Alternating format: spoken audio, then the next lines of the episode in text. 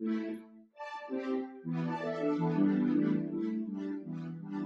there, Jem here. I just wanted to talk about being able to recreate looks from people you idolize or adore or simply love. And while you could do it a fandom tee and jeans combo or mostly wearing fandom tees, you could also generate outfits by finding ways to show off what you love in your looks. It's important to remember that you don't have to be, say, example, a rocking licensed Hogwarts house scarf or an I Heart Edward Cullen Forever tee or even anything blatantly tied to your fandom to let it inspire your look. You could simply try to wear or take inspiration from the looks they wore on TV, in books, in movies, or wherever. Your faves can inspire your daily outfits.